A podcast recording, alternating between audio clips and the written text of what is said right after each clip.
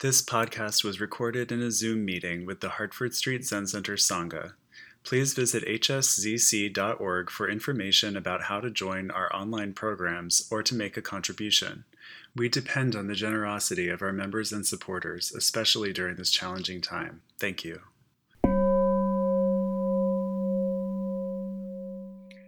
Uh, welcome, everyone. Um, it is wonderful to be back uh, at Hartford Street in spirit, and uh, it's great to see that there are some people uh, still ringing bells and in residence there. Um, I don't know how it's been for you, but for me, this has been a, a, a remarkable opportunity this past year. Um, uh, despite all of the confusion and grief and uh, antagonism and anxiety. Uh, I've had an opportunity to um, take many uh, walks uh, and uh, spend time with friends online and to some degree in person. And uh, I feel a great deal of gratitude. I think that Buddhism and our practice has made many things possible to me um, that may not have occurred to me or may not have been available to me. Um, and one of my discoveries um, in this past year has been um, uh, I've had some time to uh, follow, examine, and study a bit of our founder, uh, Shun, Shunryu Suzuki's um, record.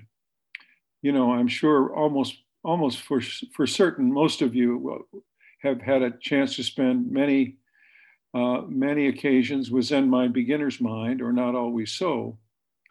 But uh, you know, from 1960 five or so to 1970, 71, there's a, a really a vast trove of his lectures that are uh, available on shunryusuzuki.com, which is part of, I think, the CUKE website and David Chadwick's work uh, to um, um, save for us all uh, the words of somebody who understood not just with his mind, but with his body and with his life, the practice that we're all trying to come to uh, grips with and develop our relationship and appreciation of. So, 50 years ago, just 50 years ago, um, Suzuki gave a talk at Tassajara. This was in the midst of a sesshin, and it was just prior to the ordination ceremony for uh, Reb Anderson and Paul Discoe. Uh, Reb, of course, as you know, is um, Myo's teacher and transmitter.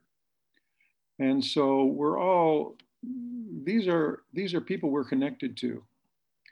And as I have aged and I've gotten to know people, both to appreciate and to lose uh, over the years, um, I feel more and more the connections.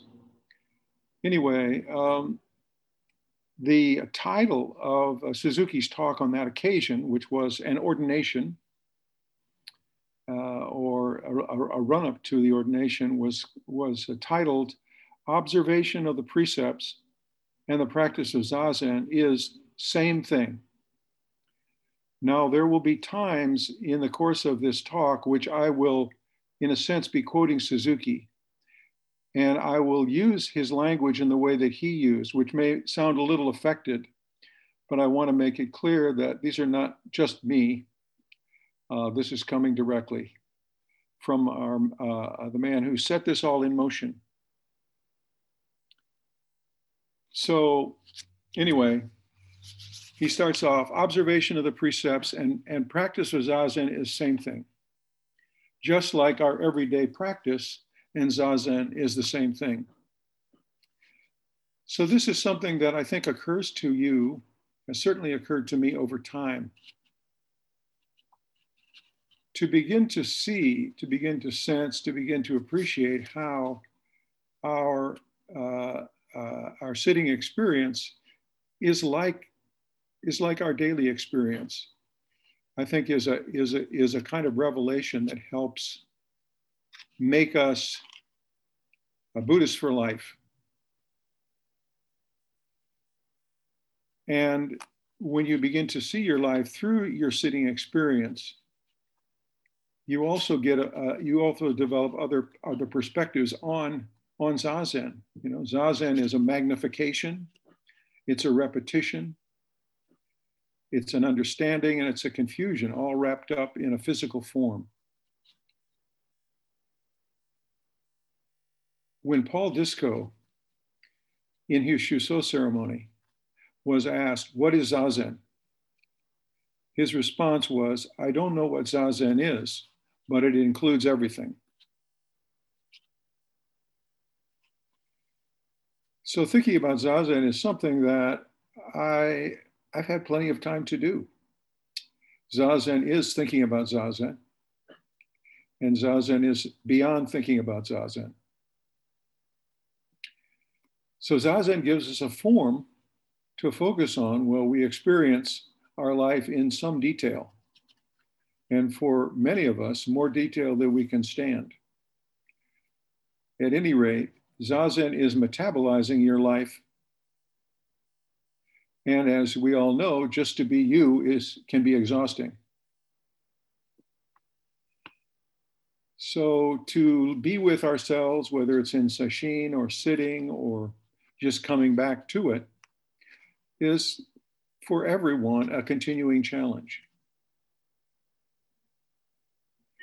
But I think eventually we begin to detect a fresh relationship and a renewed sense of appreciation of Zazen. When we first begin, you know, I would say our spiritual ambition will drive us along for quite a ways. This could go on for years. But eventually, I think a new relationship with sitting where it becomes more our own and not just something aspirational. So it develops a sense of our own sitting and our own appreciation of sitting, which is very completely personal. And that becomes, as it always has been, but it was hard to recognize perhaps early on, is a refuge. So we, be, we begin to develop a capacity to sit through and to stay with things, which is both a physical and emotional stamina. And what is the fresh relationship? Uh, one way of describing it is kind of a migration from achievement to acceptance. This is also an expansion of our sense of time thinking minute to minute, expanding to month to month, to year, to decade. And we begin to notice beyond our fascination with ourselves, qualities in others which attract and satisfy us, and in some ways become more the point we become somewhat less absorbed in our own experience.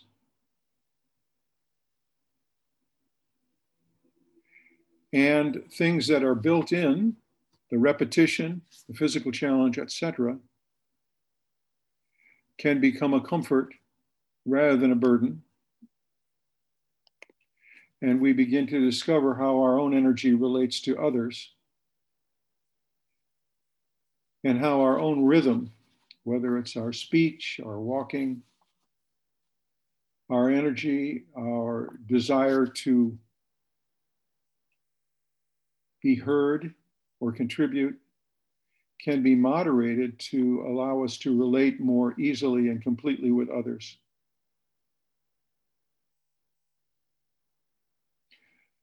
You know, Zazen, for all the time we spend at it, it's actually remarkable how little time we spend discussing it. so recently on a sitting session that I have with people, uh, we were just considering the kinds of forms that we encounter while sitting.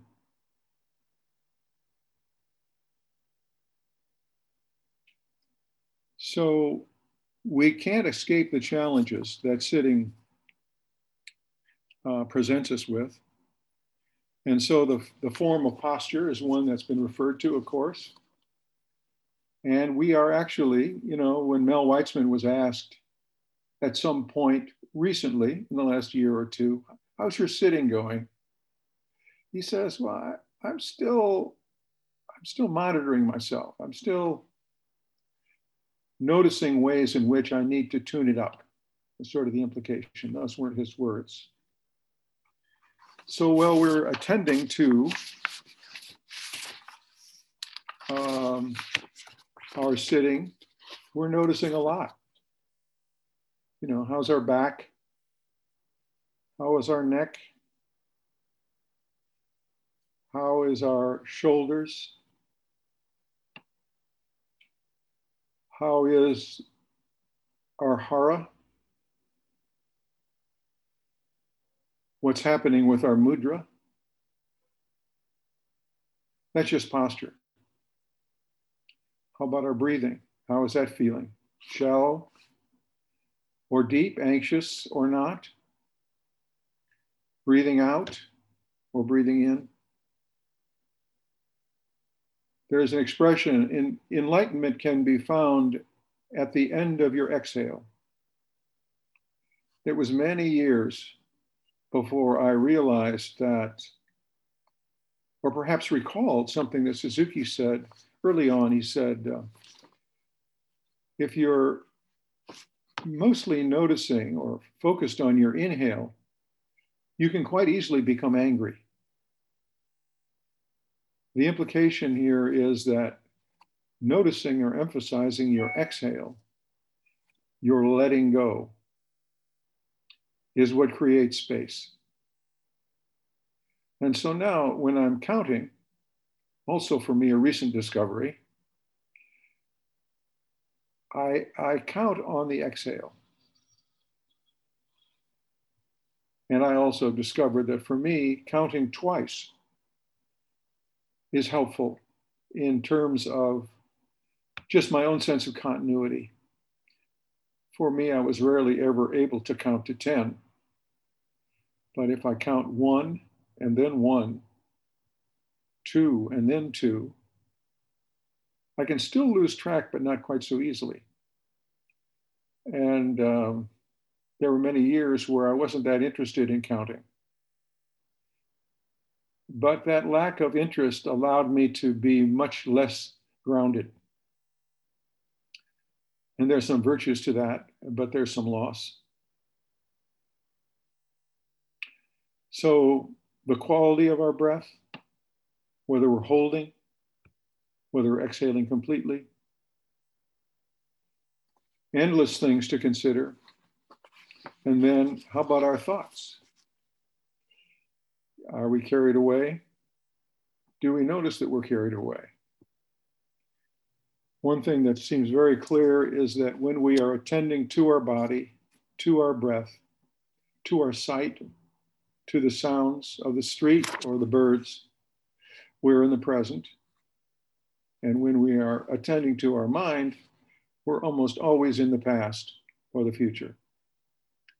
So Zazen is practicing life in the present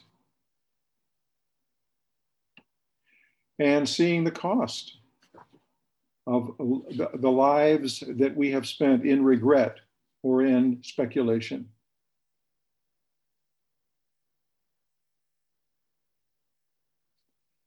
And what else about our attitude have we been involved in? Are we are we working here out of a sense of duty or investment? Are we expecting a return on our investment? Are we referencing comfort or is it just a retreat from our daily bouts of anxiety? And what can we learn from our constant urge to twist, refine, distract, repeat, or improve our state of mind? How do we work with our evaluations? Is this a good thing or a bad thing? Does it matter? Are we comfortable? For years, I used to reference comfort. That's, that's good sitting. I'm comfortable. Maybe not the whole story.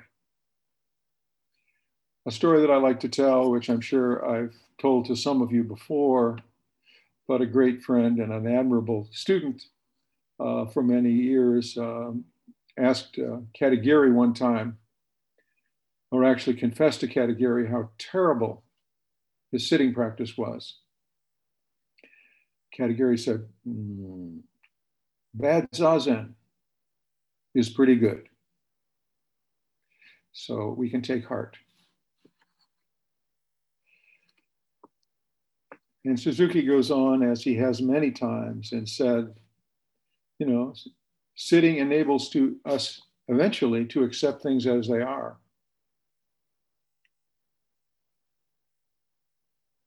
For me, one of the most interesting things that I've discovered in his current uh, series of talks to work on something may be easy.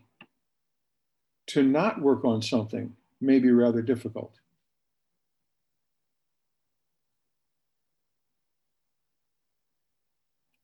So sitting is a big mystery, and it will continue to be a big mystery as long as we see it that way. But then again, our relationship to our lives is pretty mysterious, and they are related.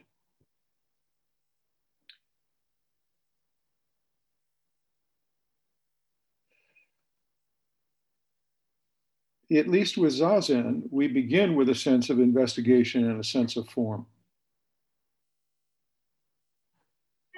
we tend to identify with and be involved eh, and very much involved with our thoughts. And though Zazen doesn't deny this, it encourages us to relate directly to something a lot less speedy, like our bodies, and to view our thoughts as what they are just thoughts.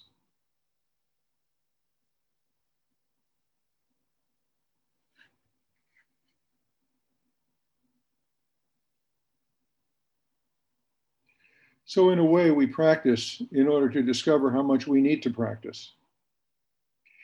That may not sound like good news, but I find it encouraging. So, returning to the topic of precepts, which is really was the focus of Suzuki's talk on this occasion, um, he explains that when you first encounter precepts, they may seem like rules. But precepts from Buddha's perspective are just our life. But it takes time to see this. Suzuki, there is nothing without rules. But before we become familiar with our true nature, we may think of the precepts are rules, which have nothing to do with us. But living with others in a practice community we behave like Zen students. So, to become a disciple of Buddha is to receive the precepts, and to practice is to accept the precepts. He said, These precepts you've always, you've always had from the beginning. But before you practice, you don't really know your true nature. And practice is to discover your true nature by living with forms until you discover that they represent what you wanted all along.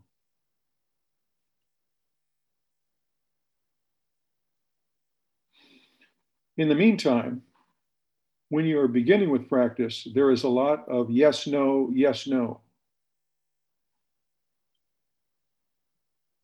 He compares this to our Zazen experience. When you practice according to the rules, you will be a good person anyway.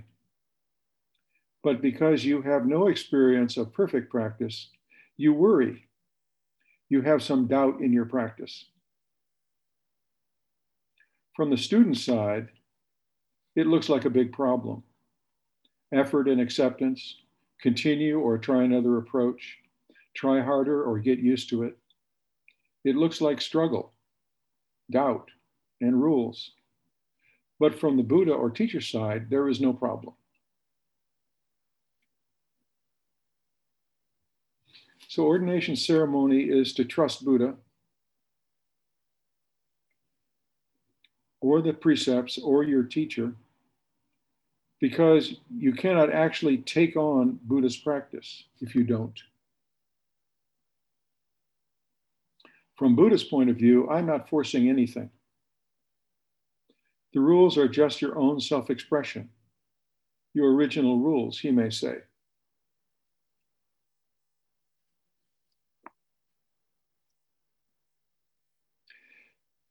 You may say that Buddha's teaching is the teaching of human nature, which is the way he set up the precepts. From his side, it looks like our true nature. From our side, it looks challenging. As he once described monastic practice, a snake in a bamboo tube.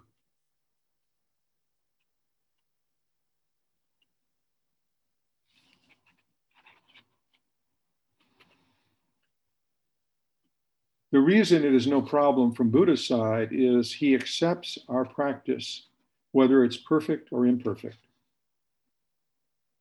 That's much harder for us.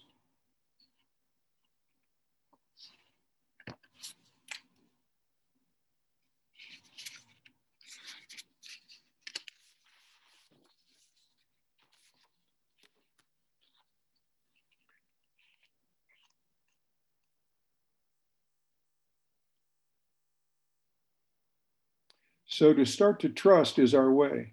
To trust the Buddha way is how you join our order. Even though our practice is not perfect, as long as you are practicing our way, that is enlightenment itself. As you practice, you will naturally want to help others, and you will continue this practice forever. Buddha knows this because he knows human nature so well, and he knows that we do not. So we tend not to trust our own nature, which is why we are confused. Buddha cannot help practicing with others and helping them. He will start our practice and he will join our practice. He will practice with us always. It's not just moral code or philosophy. Buddhism is the actual way to become human how to be human and how to be Buddha, two names actually for the same thing.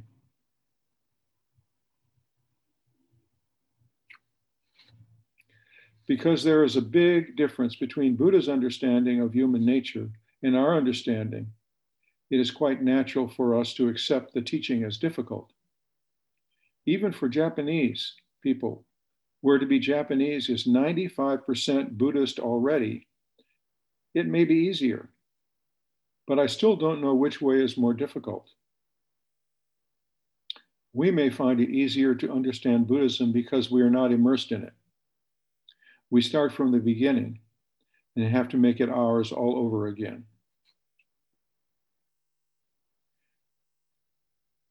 That's Suzuki. For a great consideration of this point, I'd like to recommend a, a commencement speech by David Foster Wallace called This is Water. You can find it online, I'm sure.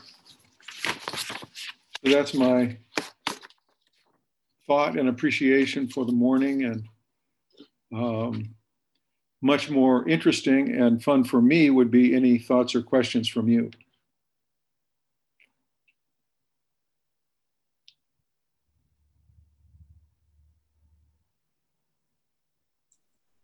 Good morning, Reverend. I had a couple thoughts. I, I just wanted to say I appreciate you bringing up comfort and talking about rules. I think um, my observation after coming around Zen centers for a while is um, we're, we're we don't maybe we don't talk about sort of the the way you express those enough. Um, I think there's a lot of pressure to sit in a Japanese posture, and for us chair sitting Westerners, that can be really tough and really painful. And um, I think it even discourages people, and we lose people over that.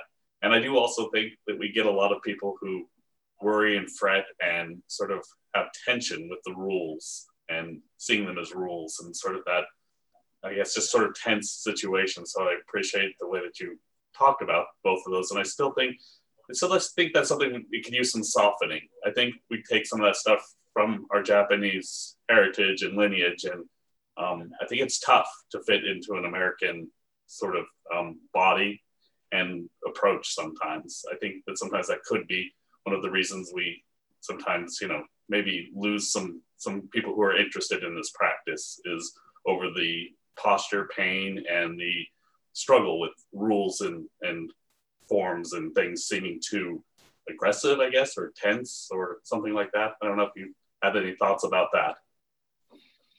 Well, I, I certainly do because, um, you know, I spent 14 years uh, within the great the great conspiracy of Zen Center, San Francisco Zen Center, and uh, there were I found much to appreciate, much to resist, uh, and I was fortunate, you know, that I had at a certain point the struggles of the community. Um, and my own desire. Uh, I had been married and I had to figure out a, a, a, mode of support and raise a family. So, in some sense, my Buddhist career has th- three phases. I could give it more definition or more color than that, but let's just say I spent the better part of 15 years at the Zen Center community, another 15 years working in the marketplace and uh, working other kinds of practice, mostly 12 step practice and then return to community life in terms of Buddhist community in the form of everyday Zen, uh, which I did for another 15 years or maybe 20 years. Um, not that the years make so much difference in themselves, but the perspective I think is rather interesting. When I look at Zen Center these days, which I appreciate more than ever, you know, they create a magnificent wide gate, and many people find opportunities to come and practice and, and, and experiment and develop and appreciate much of what uh, you know headquarters has has created. You know, their their magnificent art, their Buddha Hall, their endless programs, their wild uh, creation in terms of monastery, uh, the monastery at Tassajara and Green Gulch, but I experience, you know, and I love going to Tassajara. I try to do it every year for work periods. But when I experience a Page Street, uh, I'm reminded very much of how I felt in those years, which is a kind of exhaustion. It's just hard. And I don't know if it could be otherwise. You know, living with other people, uh, the requirements of giving up your own priorities on schedule and food and who knows what, and working for less which is always part of practice. Uh, the austerity, I, you know, I appreciate the austerity. I have uh, more and more respect for the fact that it must be that way to a degree. But I also find great comfort in practice with a smaller group of people where there's a conversation possible. You know, uh, we can have a conversation as a dozen people uh, even at everyday, which I like and continue to support and appreciate. Um, you know, with 50 or 60 people in the room or on Zoom, it's not a conversation, it's a lecture and it's a few questions. So um, I think it's really important to um, give people an opportunity to participate more actively.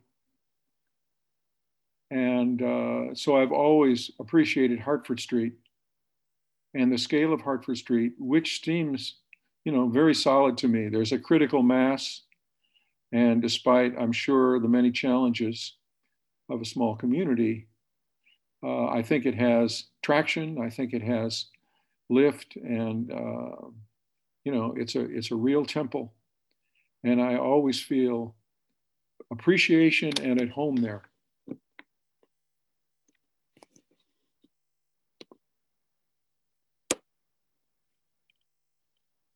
Uh, Shindo, I'm I'm struck. Are you in uh, Japan somewhere? I wish. Uh, it's just a virtual background of uh, Oh, the. oh, I see. Is it eh, eh, eh, which uh, which temple is it in back of you? Oh, uh, I, I forget. But That's okay. I, I, could never keep the names straight myself, and I saw some of the, I saw some of the great ones. You know, we did a trip I think ten years ago and visited Eiheiji and you know some of the really magnificent stuff. And you know, when you're looking at two or three hundred years of creative genius, effort, devotion, and all that other stuff, you can see how deeply powerful you know practice is. And as suzuki said in the close of uh, that talk that i referenced uh, you know buddhism and J- japan are inseparable. And uh, it's magnificent. And also you know suzuki despaired of ever finding many people to be interested in real practice he liked to complain about the magnificent temples with no with no monks he thought that was regrettable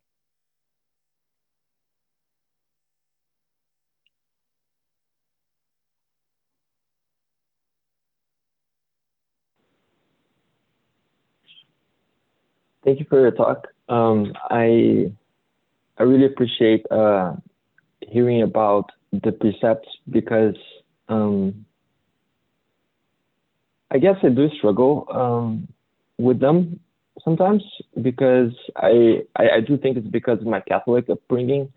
The way that I relate to it is very much um, using them to punish myself, um, and I and I do appreciate that there's a lot of focus on on Dharma talks about the precepts about um, forgiving yourself for that um, and not using the precepts in such a way.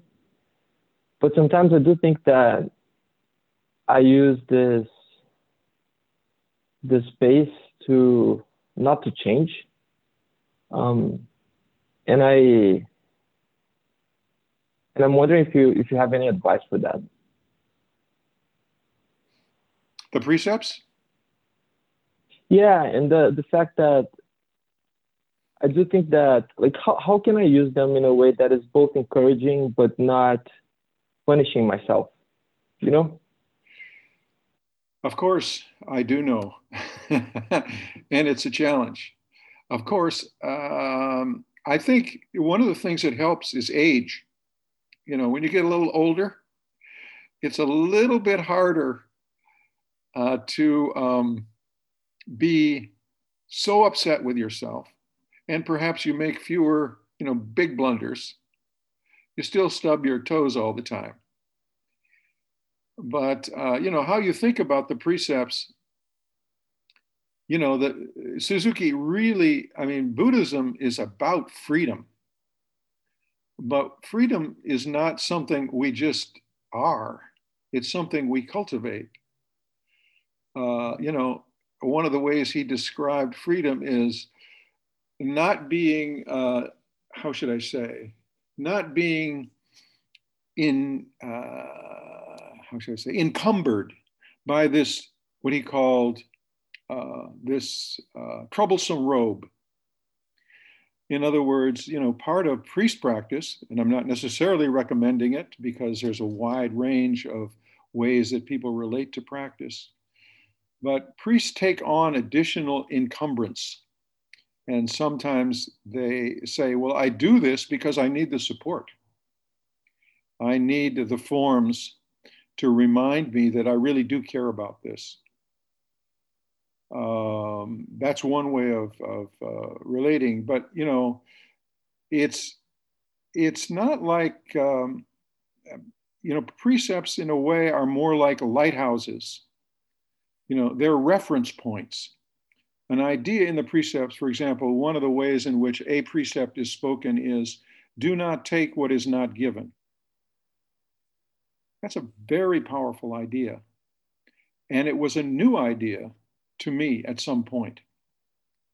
Uh, I mean, the idea of stealing, that's one thing, that's sort of blatant, a hard red line in a way. But just not taking what is not given is a much better way of understanding how we should be relating to how should I say, not just the material world, the space in a room. You know, there are some people, for example, for, and I think true of many of us, we, we don't like an empty space. You know, if there's if no one's talking, then maybe we feel like, oh, we have to talk, we have to say something, or we have to be entertaining, have to be smart. Well, that's taking over in a way. In other words, that's taking up space.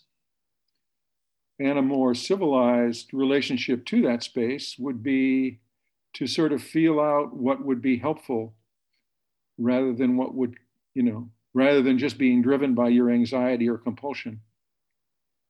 So it's, you know, it's just a, a, a it's a reference over time and seeing their wisdom that gives them weight.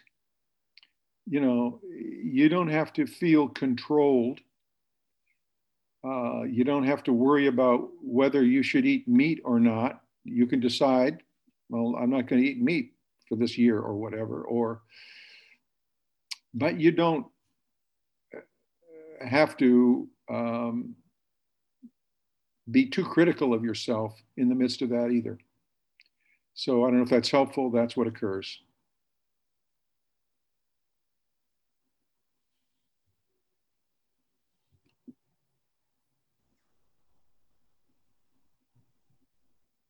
Oh, Isa, uh, Myo is saying plenty. Time, time to give it up. No, no. Uh, what, oh, or is that you just raising your hand? Yeah, I am. Oh, good. A remark, which is that um, uh, in the the short while that I spent with Suzuki Roshi, the, one of the impressions that remains indelibly is how gentle he was. So there's that too.